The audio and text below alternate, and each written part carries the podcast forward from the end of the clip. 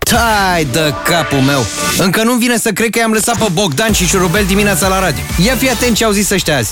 Ce se întâmplă cu Marius Moga în momentul ăsta? Moga, Marius, pe numele lui complet, a reușit să-și învingă o frică pe care am avut-o și eu la un moment dat, dar uh, iată-ne, amândoi suntem bărbați puternici, am trecut peste această frică și anume avem copil mic. S-a născut copilașul lui Marius Moga, Bianca Lăpuște, nevasta lui Marius, a devenit mămică. Da, Și zice automat așa. Marius tată. Marius este în culmea fericirii, a devenit tată pentru prima oară și se află în aceste momente alături de proaspăta mămică. A adus pe lume mica micul Mozart. Mic...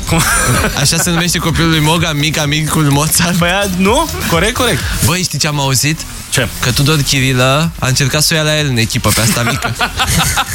Primul lucru ăsta a fost, a apărut Chirilă la spital și a zis, eu te vreau în echipa mea, A întors scaunul, pa. Moga, pleacă de aici. Uite cum facem. Ascultă-i și mâine dimineață și ajută-mă să decid. 5% sau 10% penalizare?